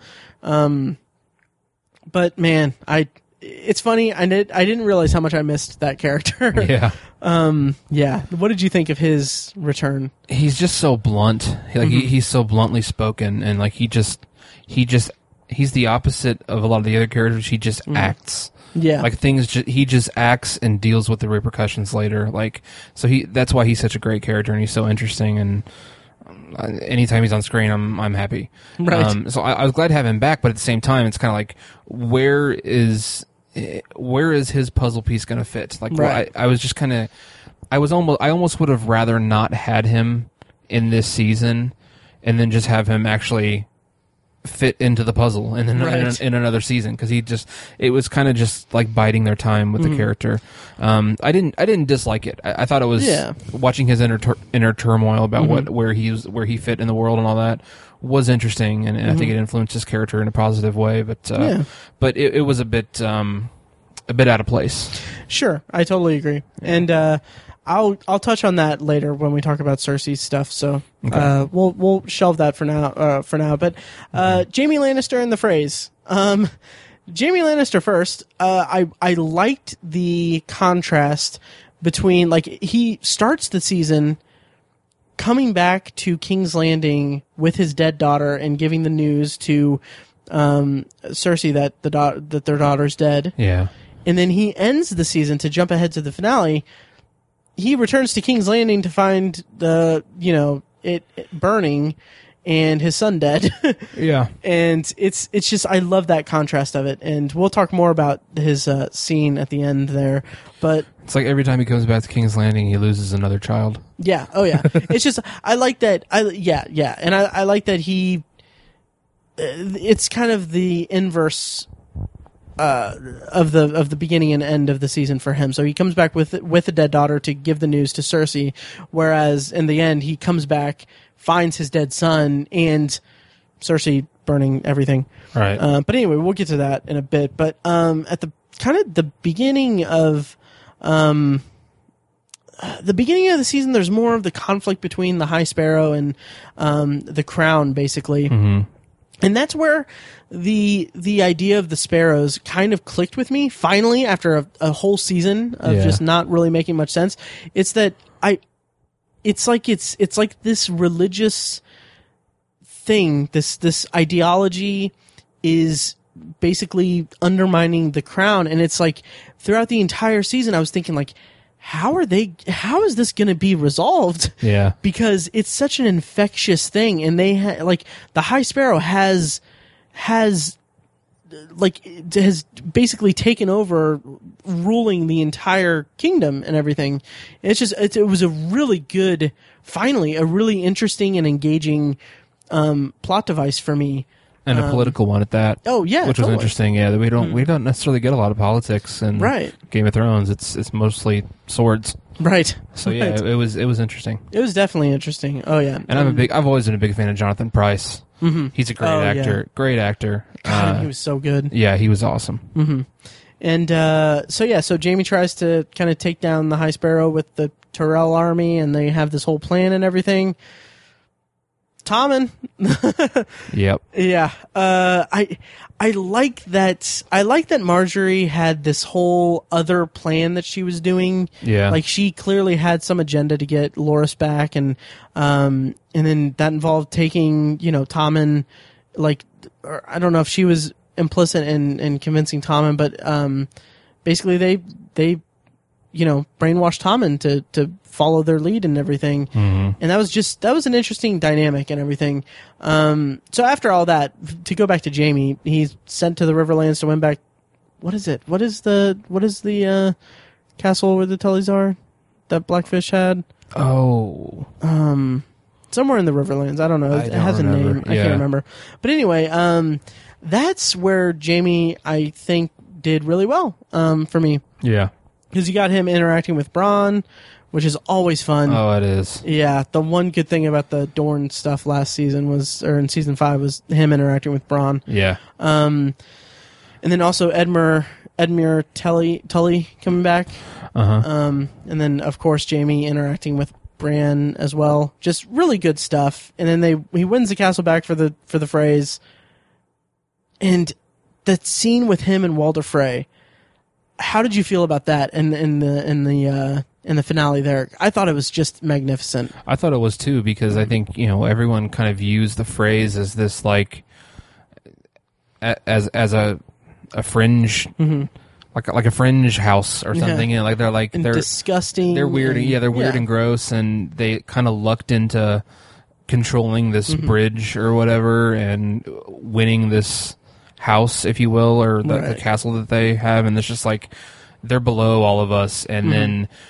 Walder Frey just goes and points out all the similarities between Yes. himself and Jaime Lannister, and Jaime Lannister's like, "No, I'm a Lannister. I'm awesome, and you're shit. and like, I don't know what Mm-hmm. Right. you're talking about." And he just comes to that realization, and it was, yeah, it was, The it was, it was potent. Yeah. the tension was potent. The look on Jaime's face when Frey's like, a couple of Kingslayers here, but yeah, they can say all they want, but we don't care. It's like, like you can see how much it's affecting Jaime and how Yeah. just you know seething with anger he is and resentment Mm-hmm. on the Im- resentment toward the implication of that he and Frey are anywhere near being equal. Like Right. I, I loved that that shot of of Jaime's face. It was just amazing. Mm-hmm. Um, so I'm we're gonna talk more about Jaime coming back um, a little bit later, but I'm gonna jump ahead to Cersei. Her whole storyline this this season. Um, so to go okay, so she's been awaiting trial. She worries about Tommen and and all this stuff. Um, so throughout the season, there's constant references to there being trial by combat. yeah, And Tiny, have you heard anything about Clegane Bowl? no, Okay, so it's apparently this theory that had been going on for a long time with with the books and everything, with book readers and everything that that Cersei was going to have was going to have trial by combat, and that she was going to she since she has the mountain, she he was going to be her her uh, uh, uh, champion, and then they were going to have uh, the Hound come, and it was finally going to be brother versus brother and all that. So they the the fans of the show or the fans of the books and every and all everyone has nicknamed it Clegane Bowl. And what I loved, what what I kind of loved about the Hound coming back for those two episodes, is that it felt like the writers were just were just fing with everyone. Yeah. because it's like oh it's so funny to me because it's like oh hey here's the hound he's back. And then it's like oh there's gonna be a trial by combat. And then finally it's like oh nope no trial by combat. It's Right. And it, uh, like and I like that I like that a lot because we've had so many trials by combat throughout the series run it's like if they did it again I would not be invested in it Right. and to kind of go back further to the Battle of the Bastards thing, if there were a Clegane Bowl, naming the episode Clegane Bowl would have been the same as naming Battle of the Bastards, Battle of the Bastards, and that would have bothered me also. Like if they did that, like Yeah. that's that's I don't know, it just that bugs me. So anyway, so the entire season, I'm wondering like how's Cersei going to, you know, win basically? How's she going to do this? Because like she is she's a very complex character. She's a very despicable character. She's she's a lot of things. Yeah. But at the end of season 5 with the whole shame, the walk of shame thing, like I was in the position where I felt for her as a character Yeah. and I wanted to see her get her co- like like get her get her just desserts. Yeah. Um especially because I didn't care at all about the sparrows or anything right. Um, and wanting that and then seeing seeing like the the uh the fist of the sparrows like tighten around the throats of the the throat of the crown basically just I did not know how, what was going to happen. So this is a long way of saying what did you think of the first 20 minutes of the finale? because my god. that was very it was it was just incredibly well done the way it builds and everything mm-hmm. and yeah it, it was so it was just so like subtle the mm-hmm. way they they got to the point where the sept blows up and everything Right. like just you know everyone's getting prepared for the big day they show everyone getting dressed and everything it's just like i don't know it was it was just built built to very well and and i i enjoyed the way they they did it um it was cool how cersei just like says nothing Right. through the whole time. She just sits back and watches, drinking Mm-hmm. her wine like she does so well. Um, yeah, it was it was great, and I didn't necessarily know that that was going to happen. I was. Mm-hmm. I was wondering how it was going to get handled. I, I don't know. I was I was wondering what was going to happen, and uh, it was pretty nuts. Yeah. And the fact that it happened in the first like 15 20 minutes of the finale and wasn't dragged out or Yeah. anything just was amazing. And I love the music in that scene in that sequence. Yeah. I might use it in this episode, but I I absolutely loved that everything about that sequence. And then in my notes, I also have Tommen takes King's Landing literally, Yeah, um, which I thought that that was shot incredibly well and really, really well done. And I mean, just oh god, that whole sequence was amazing. Yeah. And then to end the season with Cersei being crowned queen, and sh- it's it's such an interesting thing because she has so many people against her, and Yeah. she it's it's so and that look that to kind of bring it back to Jaime's storyline to the look that he gives to Cersei. This is something that I didn't put together until I read online like everyone's reactions and everything, but it's incredible that Jaime left King's Landing and then came back to find not only his son dead, but his sister, who he loves, did the thing that he killed Aerys Targaryen to prevent him doing. right. Yeah. Blowing up everyone with wildfire. Wow. And it's just, it's such a powerful moment, the way that he looks at Cersei and the implications of that. It's like, it's, oh my God. I like, there's a pretty clear, there's a pretty clear, like, narrative thing that could happen with this. Like, is Jaime going to have to kill his sister because she is the Mad Queen or whatever. Um, is that something that could possibly happen? And I mean, obviously, I hope that you know they you know dress that up a little bit if they go that route. But Right. I just think that that would be any, like this. This finale holds so much uh, potential for the last couple seasons of the show. Agreed. Yeah, Yeah, I didn't even think of that. yeah. I didn't really think of it either. Yeah. Um, yeah, but really, really tiny. We've gone this entire episode without referencing the most important thing of the entire season. Sam went home with Gilly. he did. yeah, and uh, yeah, he steals his dad's sword and then had, got a boner when he walked into the library. Yeah. that Um, library was pretty freaking Oh my awesome, god, it was really cool. Yeah. And apparently, I I need to rewatch it because I didn't notice this, but the like spherical thing Mm-hmm. in in the ceiling is like the thing in the opening credits. That's Oh, I didn't Yeah. notice that. That's Yeah. interesting. I didn't notice it either. I need to go back and watch it, but um and rewatch it. But yeah, I thought that that was uh that's a pretty cool piece of uh, trivia, I guess. Yeah. Um. So yeah, um I mean, is there anything I mean, we've kind of gone through the whole list and everything. We really did. Yeah. Um how long is this record? Oh, oh, well, it's not too bad. Hour and a half. Um yeah, so yeah, is there anything I'm forgetting in all of this? I don't think you forgot anything. okay. Anything else we need to touch on? Like like anything more about the implications of Cersei's uh, reign by conquest, basically? Um, just the, I think the fact that she has the least amount of friends she's ever had. I think Mm-hmm. uh, she has the Maester guy. I can't remember what his name is. Um. Oh. Oh. Uh, Maester Qyburn. There you go. Yeah, and Jaime. Mm-hmm. Uh, that's it. Those are her. Right. Like, well, in the mountain, but In the he mountain. doesn't really. I mean, Right. yeah, He's a little busy with the nun, which man, that scene. that was creepy. Yeah, super creepy when she's pouring the wine. Um, I've seen people online refer to it as wine boarding. Um, It's funny. it's just oh my god, and it it goes to show her craziness, I guess, or or, or her um her you know She's just so vindictive. vindictive, yeah, yeah, like her sadistic side, and that she's like. She's like, remember when I said that uh, you'd be the last face, I I'd be the last face you see before you die, yeah. and then like she goes on her the whole thing like I'm ready to die, I'm ready to meet the things, and just the way that Cersei's just like, oh, you're not gonna die today, and then she's like, oh hey, the mountain, Yeah.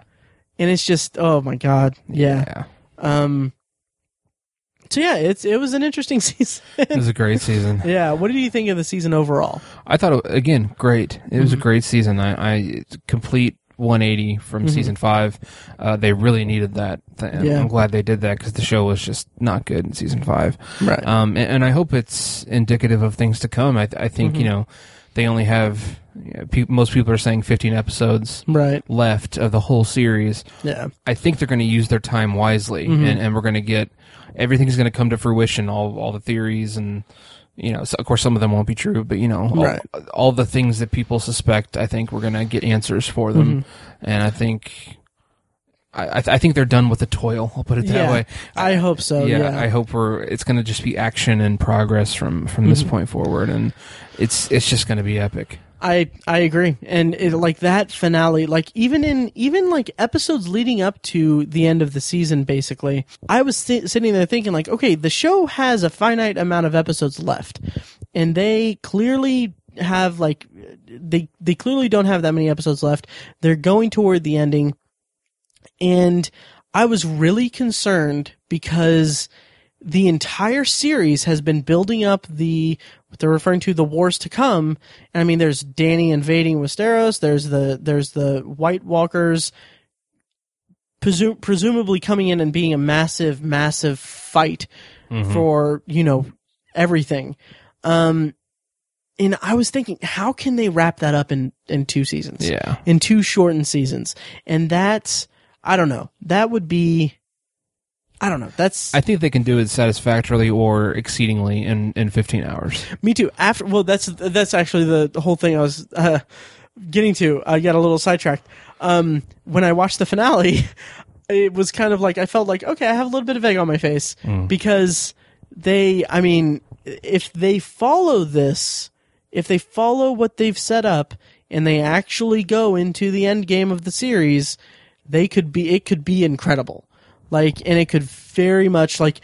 I mean, this is this is super simplistic and very vague and again super simplistic and everything but I, it could be as simple as season 7 being dany invading that whole battle and everything and then season 8 last handful of episodes how many uh, the last batch of episodes be white walkers invade end of the series Yeah. or whatever um, there's going to be a lot more than that Right, obviously right. but it would just be interesting I think uh, I think the next 15 episodes have the potential. Every episode has the potential to be like Battle of the Bastards or Winds of Winter. Have that kind of cultural impact, Mm-hmm. Right. Or, you know the way the way that we all got on the internet or Mm-hmm. in person talked about those episodes. I think every single episode has the potential to be that Right. that exciting. and it's amazing that you like you name those, and those are both directed by the guy who's not going to be directing it in season seven. But But I totally see what you're saying. Right. I, I think that's a moot point. Not moot. Oh, but it's, it's a. I'm not too concerned about that. Right, right. I agree. So, um, so yeah. So my overall thoughts for the season were it was like Tiny said, a big, big uh, bounce back from season six. Um, still struggled in some places. Um, still had some issues, some minor issues throughout it, but in the end, I thought that it was much stronger than season five, and it gave me it renewed my hope that it could end. Uh, that the show could end in a satisfactory manner here in the next 15 or however many episodes we have left over the next two seasons. Um, so yeah, so that's our review of season six. Um, I'm going to kind of close out this episode with, uh, oh, I wanted to ask you if there were any standout like performers or people that you would want to be Emmy considered. The only thing I can really think of is Liam Cunningham. I don't think he would get any Emmy consideration, but just I mean that scene alone in the finale was really well done. Um, Yeah, I, I don't know about as far as acting, but obviously technical awards abound Mm-hmm. Yes. for for uh, Battle of the Bastards. yeah. Oh, absolutely. yeah, I mean, just oh god, the way that it was filmed and yeah, just how it's Saving Private Ryan in Game of Thrones. yeah. so well done. So well done. Um, much like Walder Frey's pie, it was very well done. I don't know. So anyway, so I'm gonna we're we're gonna kind of wind down this episode with uh, some listener con- contributions to. Um, I kind of threw out a tweet about uh, asking people what they thought of uh, the season as a whole and the finale and what they thought of it and everything. So I'm gonna just, just kind of read the, some of the responses I got. And uh, yeah, um, and you're gonna listen to them. um, anyway, uh, our friend Jenny said uh, the finale wrapped everything up except Gen- Gendry, Right. who is the uh, bastard son of Robert Baratheon from like season two. Yeah. Um, and I I responded to her and said that I imagine that Gendry Gendry, Gendry is uh is just chilling somewhere with Jorah, and uh, they're just Yeah. hanging out. Um, and then at John D one seven zero three from Midwest Film Nerds uh, podcast said that this was in response to me saying that uh, the grief that I had over the season, um, or of the of the idea of them not being able to wrap it up, um, the grief I had, or no, no, no, I'm sorry, the grievances I had with the season in the episodes before the finale, um, aside, the season finale was still spectacular and incredible and made for a really good season. So John D1703 from Midwest Film Nerds podcast said, "I think the grief still stands. Can't tread water for for 8 episodes and then have two good good episodes and call the season great," which is a very good point. And I'm kind of curious how I'm going to feel about the season overall after lavishing praise upon it this uh, this podcast. I'm curious how it's going to be when I eventually go back to rewatch it and uh, and uh, see how I feel about it. Yeah. The, I guess he has he has a bit of a point there. Yeah, which is exactly what I said last last year when we did our season five review, and I still haven't rewatched season five, so I'll get to it eventually. So uh, our friend Alex uh, replied with "Best season so far. Lady Mormont is my hero," and I agree. Yeah. And then at S4YA podcast, which is uh, submitted for your approval, uh, a podcast about the Twilight Zone, which I will be a guest on um, next week, talking about season one, episode 26, I think, of the Twilight Zone, uh, called Execution. Um, I'm really excited uh, to be on that podcast, and you can check it out. I'll link to it um, on Facebook and Twitter and everything next week when it goes live. Uh, but anyway, uh, S4YA underscore podcast on Twitter, uh, that's Brandon Cruz, said, I dug it, had enough book reader specific and novice moments. Here's to two more great but shortened seasons. Hashtag winter is here. Yes, which we didn't actually talk about the fact that winter is literally all Yeah. like actually officially there. Right. But anyway, um, finally, uh, not finally, but second to lastly, um, at Paul Elliott underscore three one six, who has um, a website and, and Twitter and everything for um, this this Seinfeld uh, polling project that he has called Seinfeld Madness. You can find it at Seinfeld Madness wordpress.com or at Seinfeld Madness on Twitter. He has a lot of polls about um, uh, Seinfeld as a whole, like what season premiere had the best, what what season premiere was the best, what what long running character arc was was the best, like going head to head with it. It's it's a really fun project for uh, him, and I recommend everyone check it out and give him a follow at Seinfeld podcast. Uh, sorry, Seinfeld Madness. Uh, anyway, uh, Paul says one of my top seasons of TV of all time, the best season finale in show history, setting up for a great last two seasons, which is very high praise and uh, and warranted. I mean, you know, I- Yeah. I, don't know if I would say top seasons of TV of all time for me personally, Yeah. but I can totally see how someone could could reach that conclusion. Finale, yes. Yes. Oh yeah. Finale was on point. First tw- best first 20 minutes of a finale of all time for me Yeah. potentially. Right. Um, yeah. And then finally, as we're recording, and I feel horrible about this, um, listener, listener to the show, uh, Matt at, at Mandraco, uh, said, uh, after after talking about after I tweeted about the Game of Thrones season six bonus review that we're recording right now, he said I should start this season sometime before I get to your episode. Last year I had it spoiled listening in the shower, which oh man, I am so sorry. Yeah. I mean, we do give lots of spoiler warnings, though. We do, and I'm kind of curious what the uh, situation was there. Um, I'll tweet him about it and I, find I think out. he told me about it. I think he started it Okay. just thinking we were kind of talking about Game of Thrones a little bit, and then he got in the shower, and like you know, you can't. He would have had to jump out and dry off, and he just he was like, "Screw it, I'll just listen to it," and so it got spoiled. I just like that the fact that people listen to us while they're showering. Yeah. That's awesome. It's so hot. I mean, um, Uh, that's cool. Yeah. totally. um, Yeah. uh, anyway, so yeah, um, yeah. I apologize for that, and uh, thank you for listening. Yeah. To it. um, yeah. So cool. Um, I think that about does it for this episode. Then, Yeah. um, yeah. Is there anything else? We should. Uh, just, oh, we had that. Um, we had that. Maybe I'll cut this from the episode where we had that um, iTunes review contest and everything Oh yeah. that as of this recording ends in an hour and 45 minutes we still hadn't had any like real like submissions or anything Really. yeah but then friend of the show tony at indiana geeking uh, sent in under the wire but just left a review on itunes when it shows up it'll be under tokorai because i fail at branding which is awesome so you know by default i think he'll get the uh, gift card Very cool. yeah, awesome. So, okay, uh, that's our episode discussing season six of Game of Thrones in very, very much detail. Yeah. Uh, so let's see. We've uh, also had our Independence Day Resurgence review go up. Uh, should have gone up earlier this week if you're listening to this on day of release. And then next week, Tiny, do you have any idea what we're going to discuss? I do not knoweth. Me neither. I looked at the upcoming like releases and stuff, but I A mean, podcast has no name. podcast, A podcast has no topic. topic. Yeah. Anyway, um, we'll figure that out, and uh, you'll know when it hits the uh, feed. And yeah, so thanks for listening, guys. And oh, also go to shocktoberinirvington.com. Uh, we're having an event in the Irvington area, October fourteenth, twenty sixteen, at the Irving Theater. It's going to be a blast. We it's our third year doing it. It's a benefit for the Irvington Historical Society, in which we screen short horror films from local filmmakers, uh, have giveaways, raffles, prizes at the door, and uh, just a lot of fun. Interviews with the filmmakers after each screening on stage in front of the audience. Uh, uh, Q&A, stuff like that. So it's going to be a blast.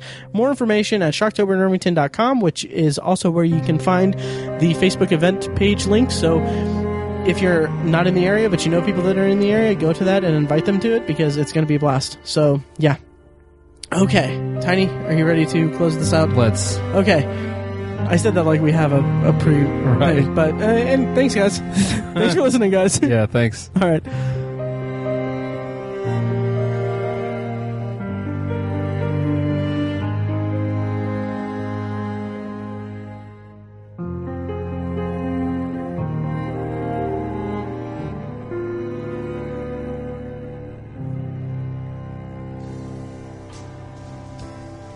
Thank you for listening to The Obsessive Viewer, presented by ObsessiveViewer.com.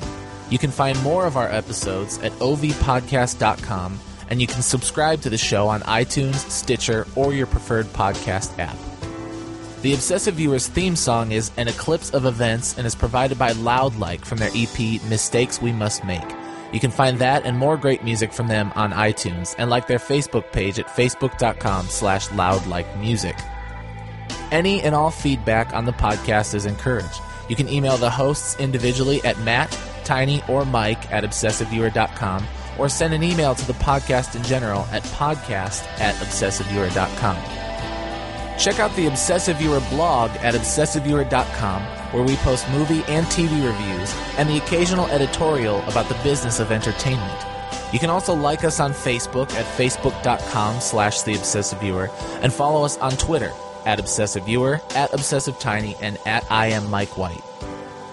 If you want more obsessive content in your life, check out our sister site, obsessivebooknerd.com, for book reviews, author spotlights, and a general celebration of reading. Finally, if you're philosophically curious, check out Tiny's side project podcast, The Secular Perspective, which explores the concepts of faith, religion, and existence from the perspective of secular hosts. You can find that at thesecularperspective.com and subscribe to the podcast on the podcatcher of your choice. Again, thank you so much for listening. We love you. Be excellent to each other.